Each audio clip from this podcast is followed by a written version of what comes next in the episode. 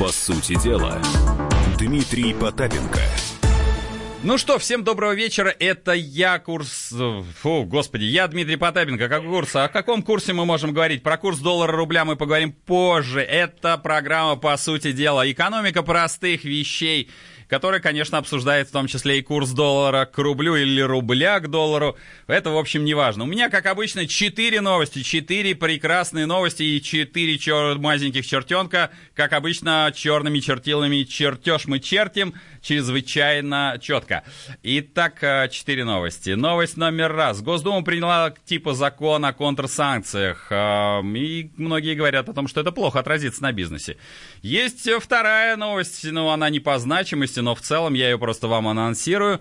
Говорят, что некоторым бизнесменам смягчат законодательство. Вроде как обещают перестать кошмарить, хотя говорят об этом много, а уголовных дел все растет и растет. Было 200 тысяч 4 года, сегодня 241. Динамика-то положительная, можно сказать. Ну, третья новость. До Госдума рассмотрела законопроект о криптовалюте и цифровой экономике. И вы будете смеяться, многие говорят, что не все даже осознали, когда принимали этот закон, о чем же они а, говорили. Потому что я задал вопрос, что же это значит. Нет, не для Госдумы, а для нас с вами. Ну и третье.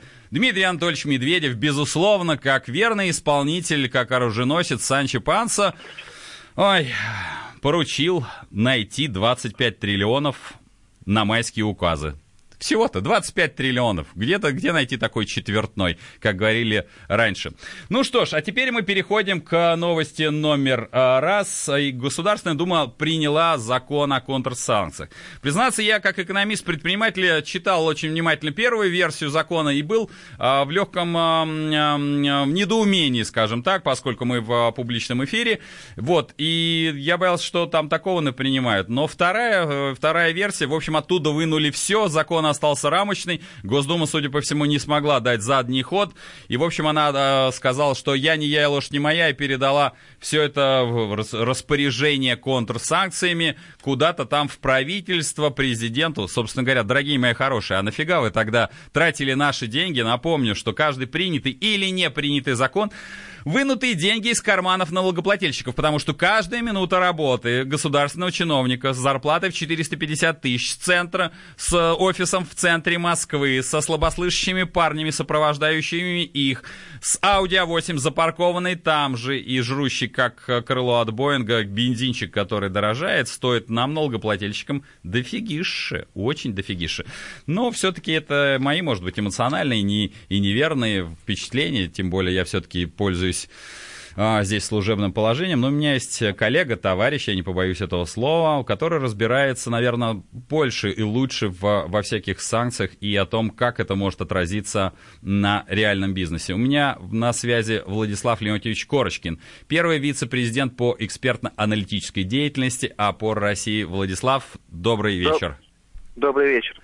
А, ну вот, э, не, не, я не скрываю, что мы с тобой давно знакомы, давно работаем. А, скажи мне, вот все-таки э, у тебя тоже разнообразный бизнес, но и ты консолидируешь в рамках ассоциации, в рамках вообще всех твоих движений много людей, в общем, с небольшим бизнесом. На, если кто не знает, ты меня поправь. В общем, э, твое это семена, по сути дела. Это, я так понимаю, люди, которыми, с которыми ты работаешь, это тоже не, не сильно много зарабатывают и не сильно много тратят. Как вообще скажется на твоем бизнесе, вообще в целом на отрасли, и вообще на, что ты вот себе, как ты себя видишь, вот, вот эту макулатуру, которую выпустили? Я свое мнение сказал, но, может, это категорически неверное мнение? Ну, насколько я понимаю, ты уже все сказал, что в Ух том виде, ж. в котором он э, приобрел после э, второго к третьему чтению, там уже было понятно, что на малом и среднем бизнесе он никак не скажется а на, на, вообще на каком-нибудь бизнесе скажется, потому что, что вот смотришь, э, потому что закон такой выхолощенный, рамочный, но вот у меня такое ощущение, что, например, буржуинов, э, которые, ну, например, работают в России, можно подтянуть за в общем, как закон, что дышло, куда повернул, туда и вышло. Вот как тебе в этом? Ну, ну я думаю, в этом его и смысл, что а.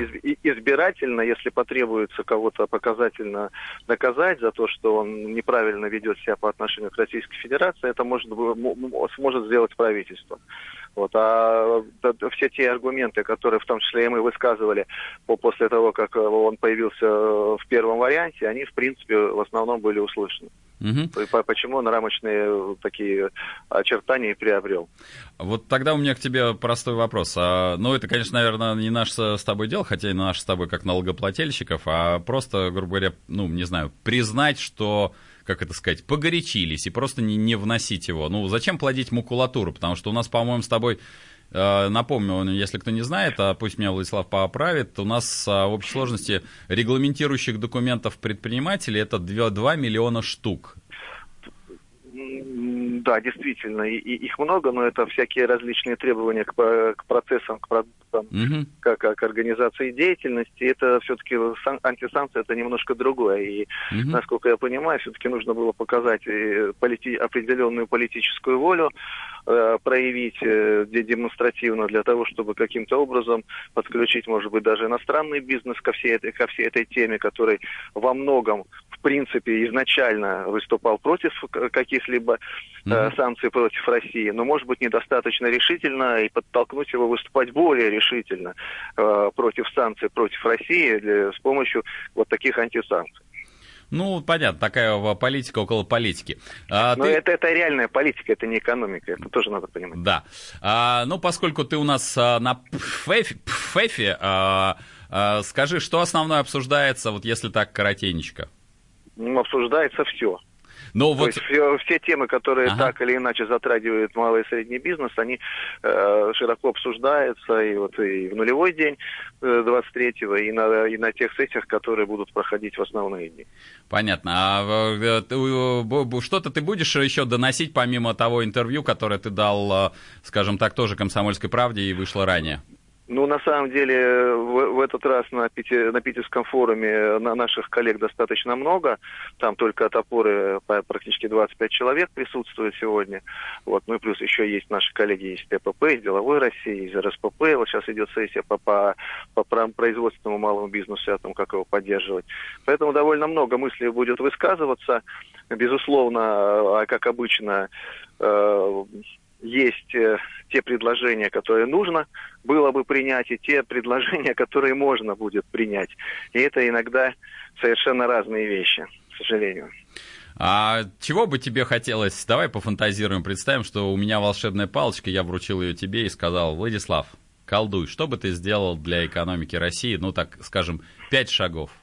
Ну, я уже отвечал сегодня на этот вопрос. Это прежде всего такая достаточно фундаментальная реформа налоговой системы, которая бы э, реально способствовала э, исполнению всех четырех функций фискальной системы, которые должны быть, они, э, э, налоговой системы, а не только фискальной. То есть это и э, социальная функция, то есть перераспределение mm-hmm. тех сверхдоходов, которые получают э, часть э, экономических субъектов, и э, стимулирующая функция, которая реально должна э, способствовать развитию бизнеса. Потому что то, что сейчас предлагается, в том числе связанное с обелением бизнеса, оно не всегда будет способствовать развитию экономики. В некоторых случаях, я считаю, это будет прямо противоположный эффект. Ну, да, вот я с обелением могу согласиться. То, как они пытаются обелить а, мелочевку, на мой взгляд, загонит ее просто в черноту, в чернё, черновую черноту. Да, и главное не объясняют зачем, потому что то, что было с упрощенкой, когда показали, что затраты на администрирование превышают э, возможность, э, объемную сумму собранных налогов, то возникает вопрос, зачем это делать. И сейчас эта вся дискуссия, связанная все-таки с этими тремя процентами на самозанятых, а зачем? Любой самозанятый платит на, вполне нормально платит налоги, покупая товары, которые произведены на территории Российской Федерации или даже ввезены на территорию Российской Федерации через НДС и через другие косвенные налоги. Там По... их достаточно много. Спасибо, спасибо. У меня в гостях был на связи Владислав Леонтьевич Корочкин, первый вице-президент по экспертно-аналитической деятельности опоры России. Я напомню, что в предыдущих программах мы обсуждали «Оставьте вы самозанятых», да и вообще, вот по моим оценкам, революционно практически 60 миллионов, никаких налогов, никаких треб, 60 миллионов в год. Это, по сути дела, не переключайтесь. По сути дела, Дмитрий Потапенко. Британские ученые доказали, у тех, кто слушает подзарядку, в два раза медленнее садится телефон. Утреннее шоу «Подзарядка» с Вероникой Борисенковой и Сергеем Красновым слушайте по будням с 7 до 11 утра по московскому времени. По сути дела, Дмитрий Потапенко – ну что, новость, которая, конечно, по значимости, наверное, затмевает абсолютно все, но и тем не менее она, а, она действительно большая. Она большая не с точки зрения людей, которые ее доносят, а с точки зрения средств, которые нужно изыскать. Нам Дмитрий Анатольевич Медведев, а, второй человек в стране, помимо Владимира Владимировича Путина сказал, нужно найти 25 триллионов. Что такое четвертное для российского государства? То есть Владимир Владимирович сначала сказал, ну, ребята, давайте войдем в, в, пять, в пятерку экономик, крупнейших экономик мира. Правда, говорил он это уже шесть раз. Первый раз он в седьмом году, и в пятнадцатом, шестнадцатом и семнадцатом году мы уже должны были каждый раз, это было последовательно, жить уже в пятой экономике мира. Хотя о чем это я? В 80-м году, когда я еще учился в школе, я уже должен был жить при коммунизме, так что я уже живу при развитом коммунизме. И так сама новость. Э, новость. Э, новость я уже заговариваться начал. Премьер-министр Дмитрий Анатольевич Медведев дал полтора месяца на поиск 25 тысяч триллионов рублей. Хорошо так они там гуляют. Итак, Минфин и Минэконом, Минэк должны найти эти средства до 6 июня. При этом ранее Дмитрий Анатольевич сказал, что минимальные затраты на исполнение новых задач майского указа в минимум 8, 8 триллионов рублей. Они, он заявил, минимальные средства мы уже нашли. Вот так вот, раз, Владимир Владимирович сказал, найдите 8 триллионов рублей. Дмитрий Анатольевич говорит, да вообще не вопрос. Итак, у нас 12 приоритетных проектов. А, напомню, что один из них а, правительство добавило ППЖ. Документ предполагает, в частности, ускорение темпов экономического роста, снижение уровня бедности, увеличение продолжительности жизни до 78 лет. Слушайте, как вы за 6 лет увеличите продолжительность жизни? Это мы как-нибудь в другой программе обсудим. Вот люди, люди мрут, мрут, мрут, а тут раз и 78 за 6 лет. То есть они что, все, либо мы кладбище закроем, скажем так, по кладбище закрыты, не помирать. Повышение производительности труда и роста инноваций, а, роста инвестиций. Россия также должна войти в топ э, пяти крупнейших экономик мира при сохранении макроэкономической стабильности. А, ну если при сохранении макроэкономической стабильности, ну все, тогда я знаю, как исполнять майские указы Владимира Владимировича. Поскольку макроэкономической стабильности нету, то, в общем, собственно говоря, и нечего морочить голову. Но это так, это мое ерничание, как экономиста и предпринимателя от Сахи, а есть люди, которые в этом разбираются кратно лучше, больше, знают об этом существенно глубже, ширее. У меня на связи Максим Андреевич Черков, доцент кафедры политической экономии экономического факультета МГУ имени Ломоносова. Максим Андреевич, добрый вечер. Здравствуйте. Ну вот смотрите, я все-таки, э, как говорится, по, по земле бегаю, а вы все-таки человек, который обладает более широким э, спектром знаний, видений и всего остального. Объясните мне тупому, вот, э, вот как будут исполняться вот эти... Про 25 э, триллионов, где мы их найдем? Вот чисто технически. Вот их у нас не было, у нас 22 миллиона там за чертой бедности, 12 миллионов ни, э, работающих нищих, это они сами говорят. Дмитрий Анатольевич говорит, что у нас там дыра в, в пенсионном фонде 1, 1 триллион. И тут как-то вот надо найти 25 триллионов. Или что-то вот есть какая-то волшебная пилюля, которую можно проглотить, и 25 триллионов найдете.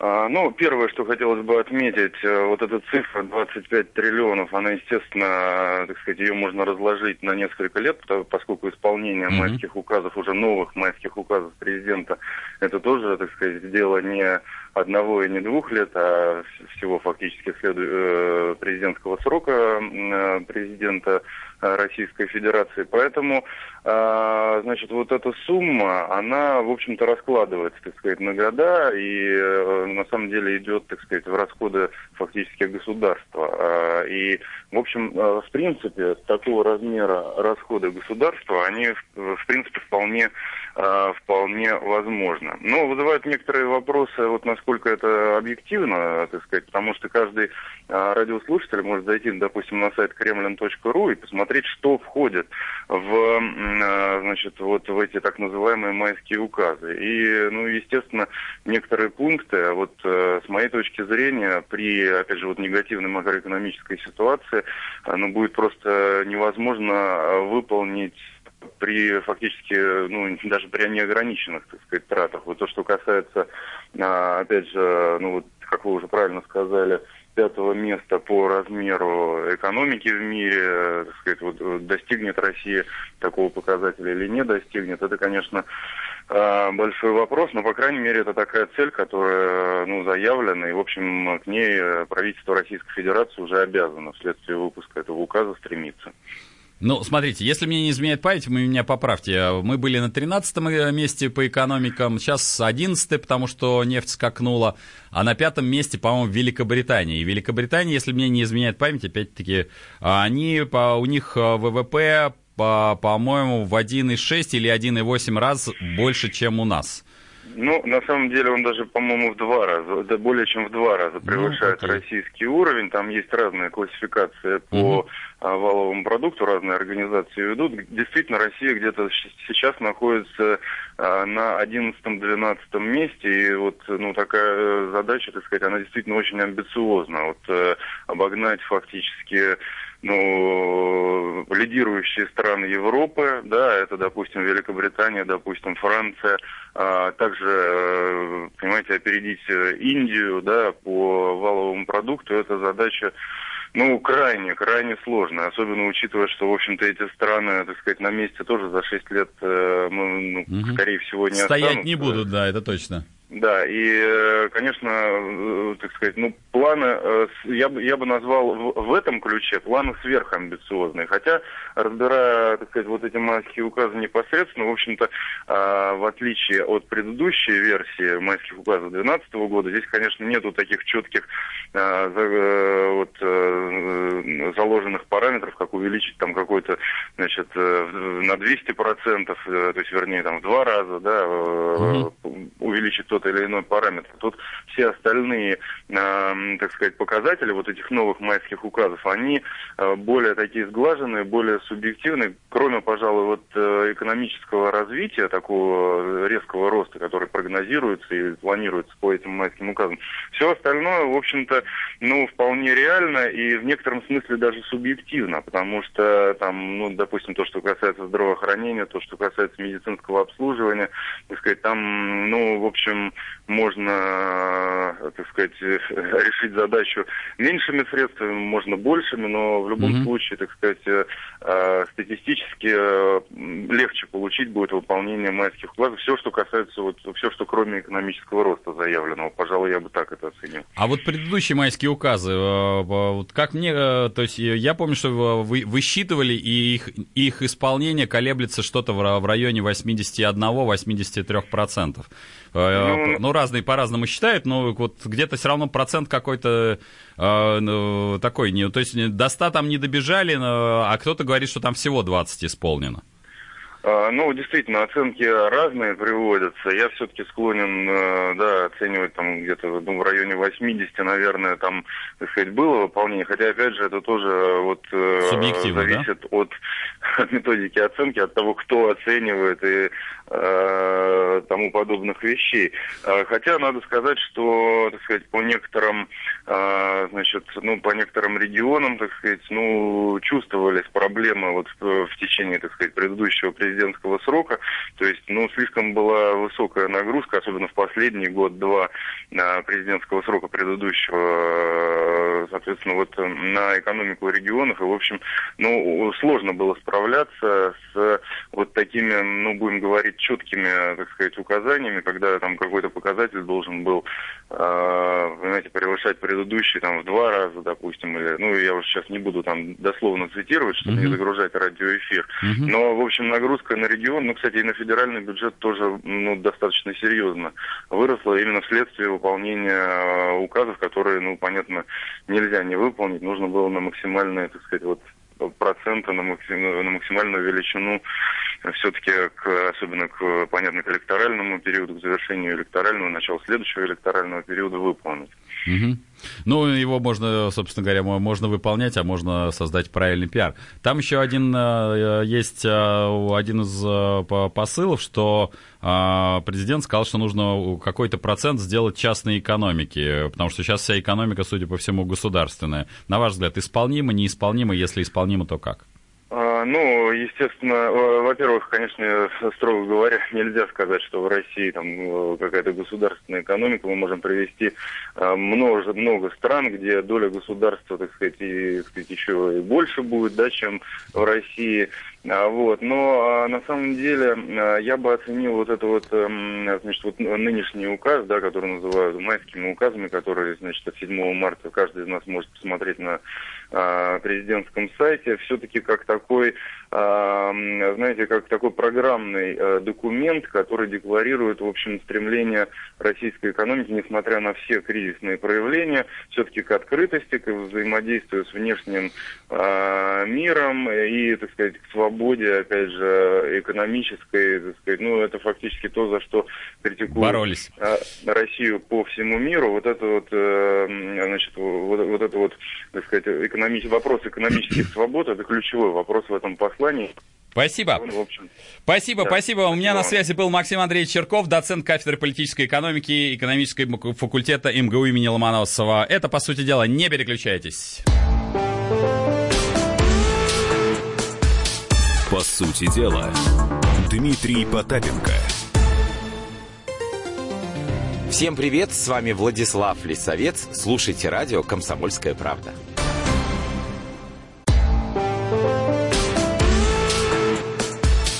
По сути дела, Дмитрий Потапенко. Итак, коллеги, ну что, мы продолжаем. Я Дмитрий Потапенко, экономист-предприниматель. Пятница, напомню, всегда в 19.00. Напомню, вы же регулярно забываете, наверное, послушать программу или посмотрите ее только в подкасте на YouTube. Для этого надо сделать простую вещь. Просто на мобильном телефоне поставить 9.05, радио «Комсомольская правда», Дмитрий Потапенко, по сути дела, экономика простых вещей, о которой я говорю. И это касается здесь и сейчас именно вас, вас именно конкретно. Ну что, новость, которая вроде как бы не касается обычного гражданина. Ну вот согласитесь, вы же когда э, смотрите на нас, на коммерсов, это так пренебрежительно обычно говорится, ну вы зажравшиеся там, вот не, не заботимся о вас. А еще, услышав, когда ну вот сажают, он говорит, ну и правильно, воруете вы много. Что я могу сказать? Вы знаете, я, возможно, заблуждаюсь, но э, как предприниматель с 30-летним опытом могу сказать, что вообще все в этом мире делают предприниматели. Ну, так вот получилось. Нет никакого государства. Государство — это все-таки договор между гражданским обществом и нанятыми сотрудниками. Любую функцию может выполнить предприниматель. Даже, как не покажется странно, функцию там содержание под стражей, даже функцию стратегических каких-то вопросов. Э, это не фигура речи. Во многих государствах, э, собственно говоря, есть и частные тюрьмы, и даже частное исполнение наказаний. Это неплохо, не хорошо. Это не означает, что за деньги вы оттуда выйдете из этой частной тюрьмы. Нет, там, чтобы соблюсти этот контракт, поверьте мне, что за этот контракт бьются очень и очень и очень серьезно.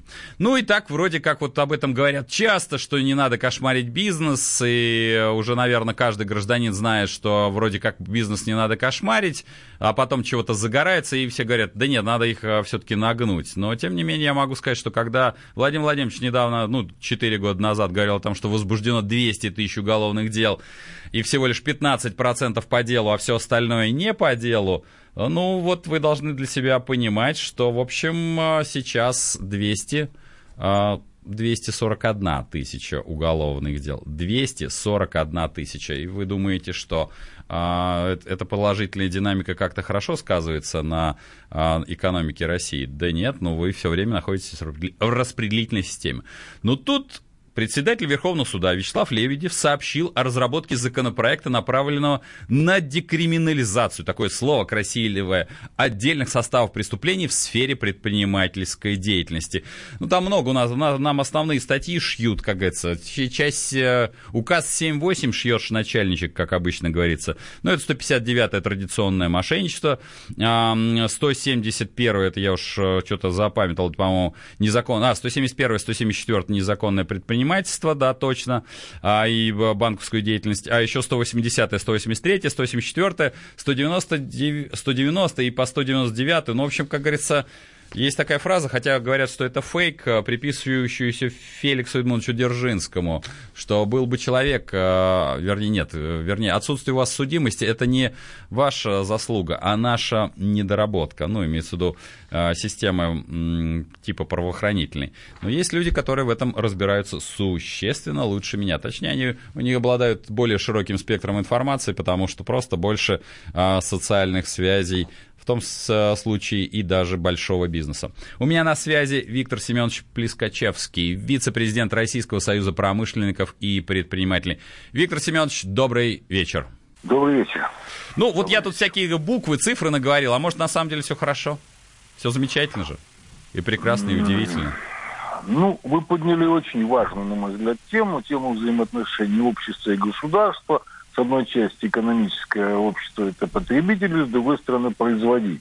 Да, вот так говорят о предпринимателях, антрепренерах. Вы совершенно верно сказали, что в них сосредоточено все самое главное, потому что именно они создают прибавочную стоимость в, э, в этой стране, создают рабочие места. Э, это коммунисты думали, что э, яму копает рабочий, и поэтому прибавочная стоимость принадлежит рабочим. А, но предприниматель придумал заменить э, рабочую экскаватором, но уж экскаватору прибавочную стоимость как бы э, выплатить, собственно говоря, э, невозможно. Итак, взаимоотношения государства и бизнеса. Вот э, государство это совершенно верно, делегированная часть отношений, э, наверх, для того, чтобы это государство заботилось о всех одновременно. Да? Угу. Таким образом, государство может ограничивать деятельность каждого лица на своей юрисдикции, но только в случаях крайне важной необходимости, так называемая публичная ответственность. Да? Скажем, э, для этого существует уголовное законодательство и многое-многое другое. Итак, публичная ценность крайне важная необходимость э, значит, для государства. Значит, я не думаю, что вот эта мера, э, как ограничительная, да, угу. что э, она будет сколько-нибудь дееспособной. Во всяком случае, я так надеюсь.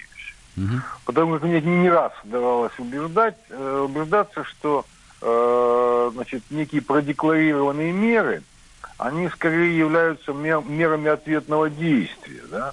мерами, где м, стороны обмениваются угрозами определенными а ну как нападу, да. Ну вот, э, Дмитрий, знаете, что такое ядерный паритет?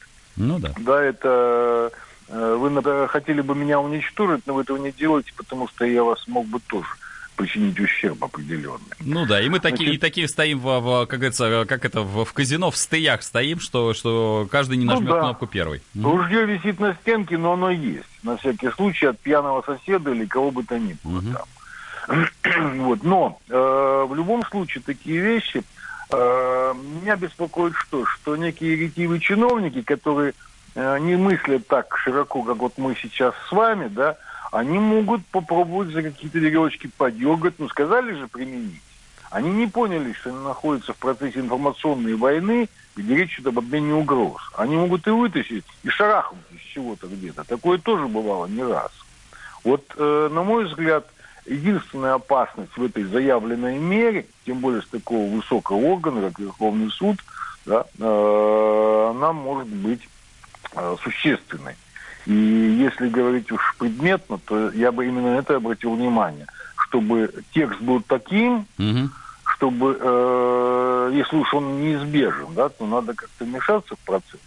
Э, значит, э, чтобы он был таким, чтобы вот какой-либо там региональный чиновничек не мог бы им прикрыться в тех или иных своих интересах. Так бывало многократно э, в части, как говорится, в той части взаимоотношений государства и бизнеса, угу. когда заметной части, скажем так, бандитов 90-х заменили некие ретивые силовые чиновники. Бандиты с ксивами. Государственных органов, да. Да. Виктор Семенович, вот смотрите, давайте я выступлю адвокатом дьявола. А, а пофантазируем, давайте скажем так, а давайте Давай. загнобим а, всех коммерсов вообще. Зачем нам коммерсы? Вот будем мы работать, вот там будем работать в школах, а, а вот эти всякие, там будет только государственная торговля, а будет только как бы государственное производство. Ну вот правда, что я всегда задаю сам себе вопрос, государство все равно это кто-то какой-то персонифицированный орган. Может, ну их нафиг, всех этих коммерсов. К ногтю их, И все? И без них станет легче, легче? Нет, э, я думаю, что уже сейчас значительная часть населения да, прекрасно понимает, что э, а что будет если, да, ведь много не обязательно пробовать, достаточно образования и умозрения, да. Ну вот мы как раз сейчас и пытаемся, да, я вот такой плохой, да, а вы хороший. Да. Угу.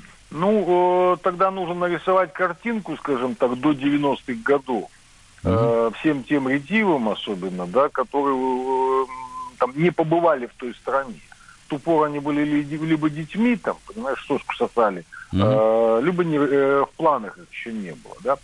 Э, итак, это э, два-три типа водки в магазинах, два-три типа башмаков э, разного качества. Это еще достать там, их надо, извините. Э, ну, ну, нет, хорошего качества все надо стараться да. доставать.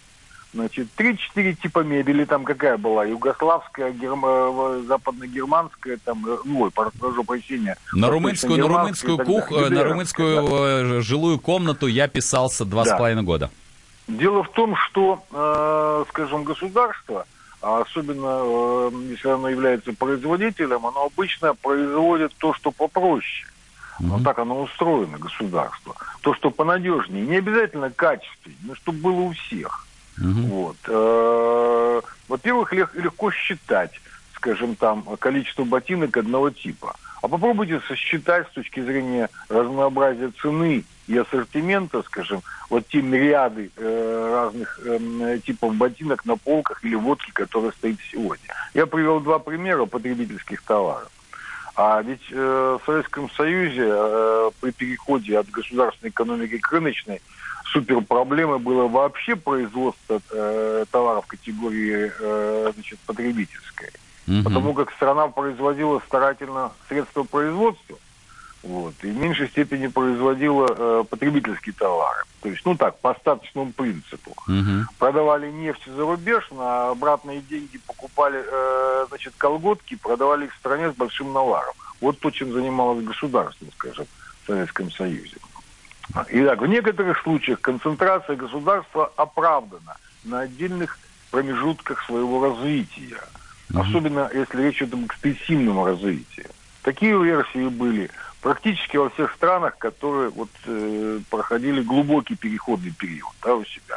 Ну, Южная Корея, например. Uh-huh, Э, скажем, был у него такой госкапитализм, Э, множество чеболей и так далее. Куба сегодня живет в такой вот э, конструкции, когда у них по каждой отрасли по одной корпорации государственной. Много мелких там под ногами путаются, но основные, скажем, там, допустим, э, экспорт-импорт э, поставки выполняются только совершенно определенными компаниями. Каждому, кто сколько-нибудь понимает экономику, э, это кажется серьезным препятствием для развития страны. Во всяком случае, Южная Корея Э, не так давно вдруг обнаружила, что у него почти нет э, малого бизнеса. Mm-hmm. И вынуждена была принять сумасшедшие усилия для того, чтобы его возрождать. Хоть как-нибудь там премии по 100 тысяч долларов, эквиваленты, естественно, ну, я понимаю, выплачивали да. тем предпринимателям, которые ну, хоть, хоть что-нибудь где-нибудь там производят. А в это время, скажем, э, страна, известная всему миру, так сказать, э, как главный доминант, понимаете, который сейчас страдает из-за потери своей исключительности, там, штаты, например, у него до 80% э, массового продукта э, производится как раз именно малым, малым и средним бизнесом. В Германии это 60 цифр, а в России никак дальше 20 подняться не может. Вот вам вся структура экономики. Понял, спасибо. Спасибо, Виктор Семенович. С нами был Виктор Семенович Плескачевский, вице-президент Российского союза промышленников и предпринимателей. Ну что, я возвращаюсь а, к первой части, к тому посылу о декриминализации ряда статей. Дорогие мои хорошие законодатели, вы так часто об этом говорите, но сажаете все больше и больше. Может быть, надо оставить в покое вообще в целом бизнес? Он, может быть, как-нибудь и сам выживет. Это программа «По сути дела». Не переключайтесь. По сути дела, Дмитрий Потапенко. Здравствуйте, я Владимир Жириновский. Слушайте радио «Комсомольская правда». Через эту радиостанцию вы узнаете очень много интересного, узнаете то, о чем никогда вам не скажут на других радиочастотах. И я уверен, что вся информация, которую вы будете получать через радио «Комсомольская правда», будет вам полезна и поможет вам принять в вашей жизни правильные решения.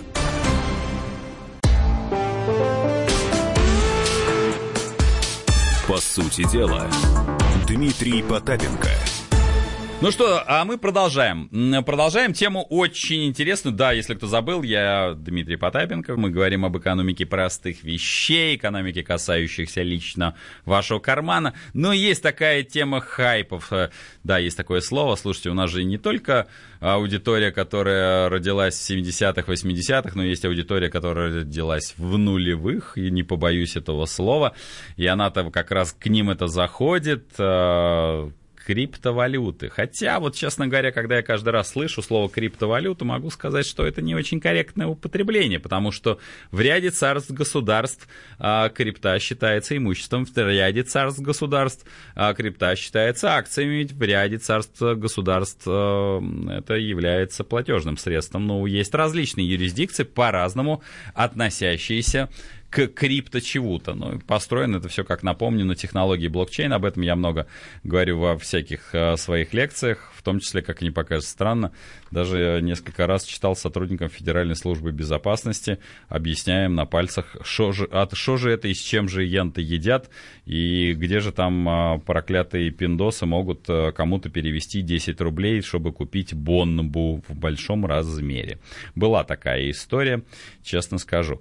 Ну вот у нас Госдума все-таки в каком-то, в, как, в очередном раже озаботилась. Хотя, надо сказать, многие царства государства это сделали еще, а, как только появился первый хайп, и сейчас мы даже еще не догоняем, и это только первое чтение. Итак, э, депутаты одобрили документ, урегулирующий цифровые деньги, краудфандинг и ICO в России. Для простых людей краудфандинг это, в общем-то, сбор денежек. Цифровые деньги, ну, это вот как бы то, что они называют валютой.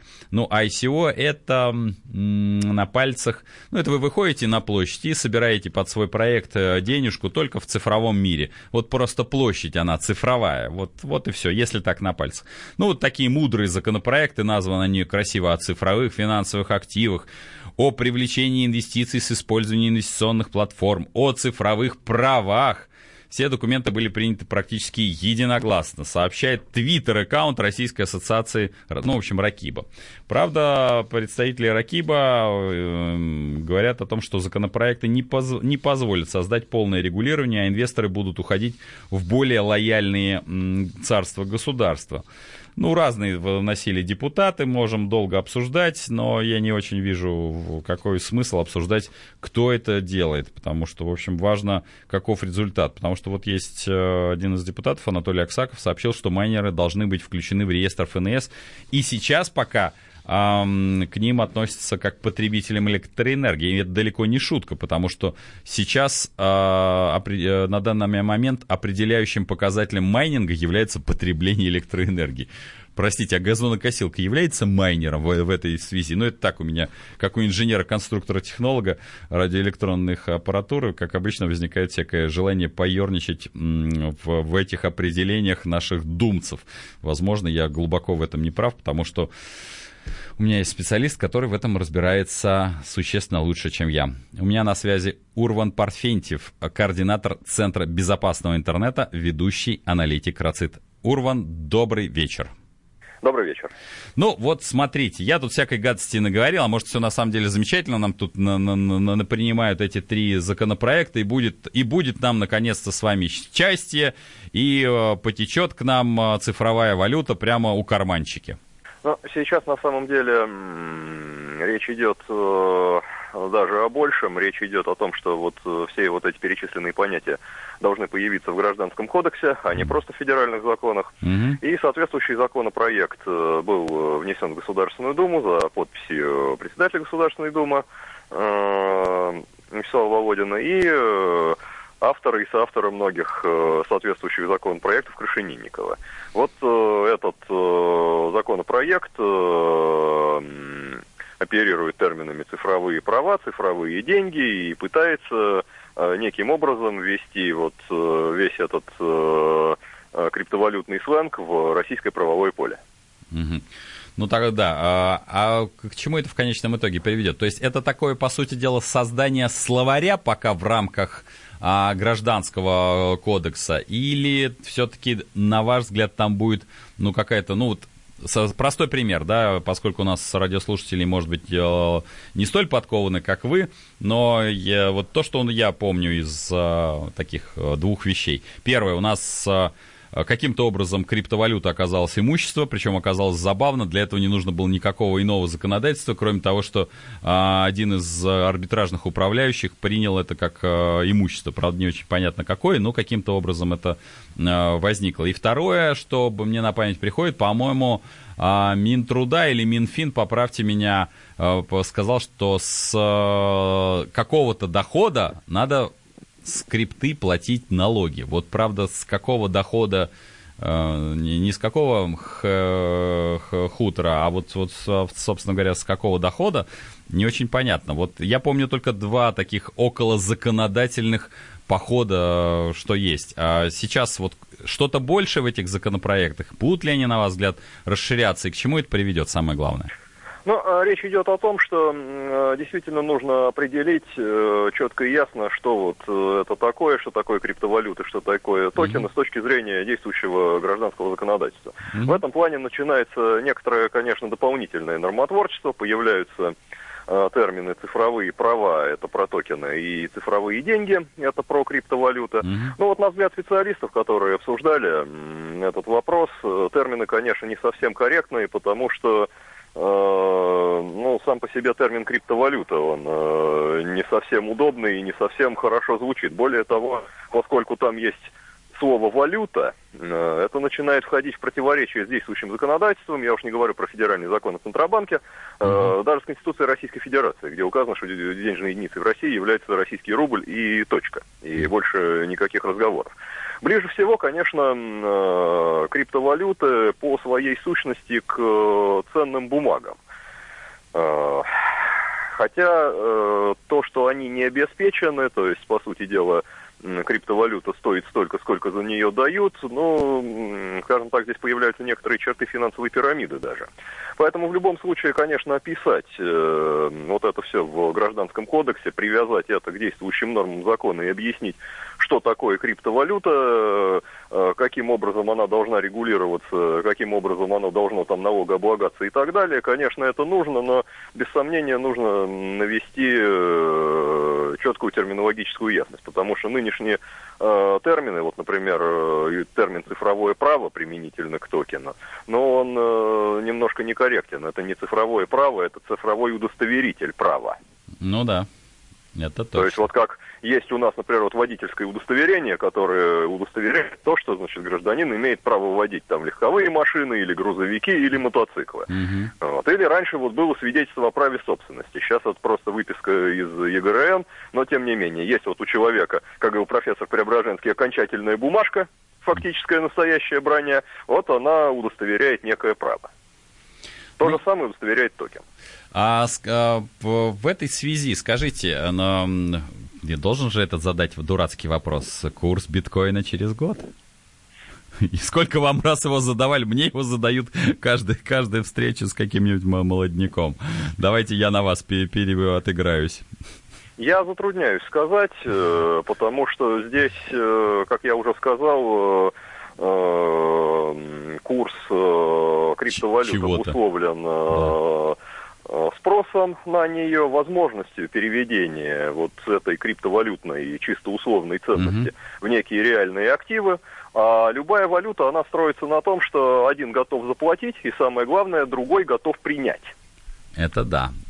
Вот, поэтому э, здесь многое будет зависеть именно от того, насколько вот эти криптовалюты вызовут э, доверие у реального сектора экономики, насколько будут готовы работать вот э, с этими э, активами, они нужно понимать, что они высокорисковые, они ничем не обеспечены mm-hmm. в данном случае, то есть это ценность чисто условная, поэтому видели, вот, наверное, тот же биткоин э, в момент наивысшего интереса, курс скакнул на 16 тысяч долларов, потом слетел в половину, Mm-hmm. Вот, это что-то напоминает вот эти наши МММ и нефтеалмаз инвесты времен первой половины 90-х годов. Точно, прямо, прямо я вот как увидел, думаю, властелина всплывает, думаю, да уж, да, именно, именно поэтому в криптовалюте э, есть определенные вот такие элементы, конечно, финансовой пирамиды.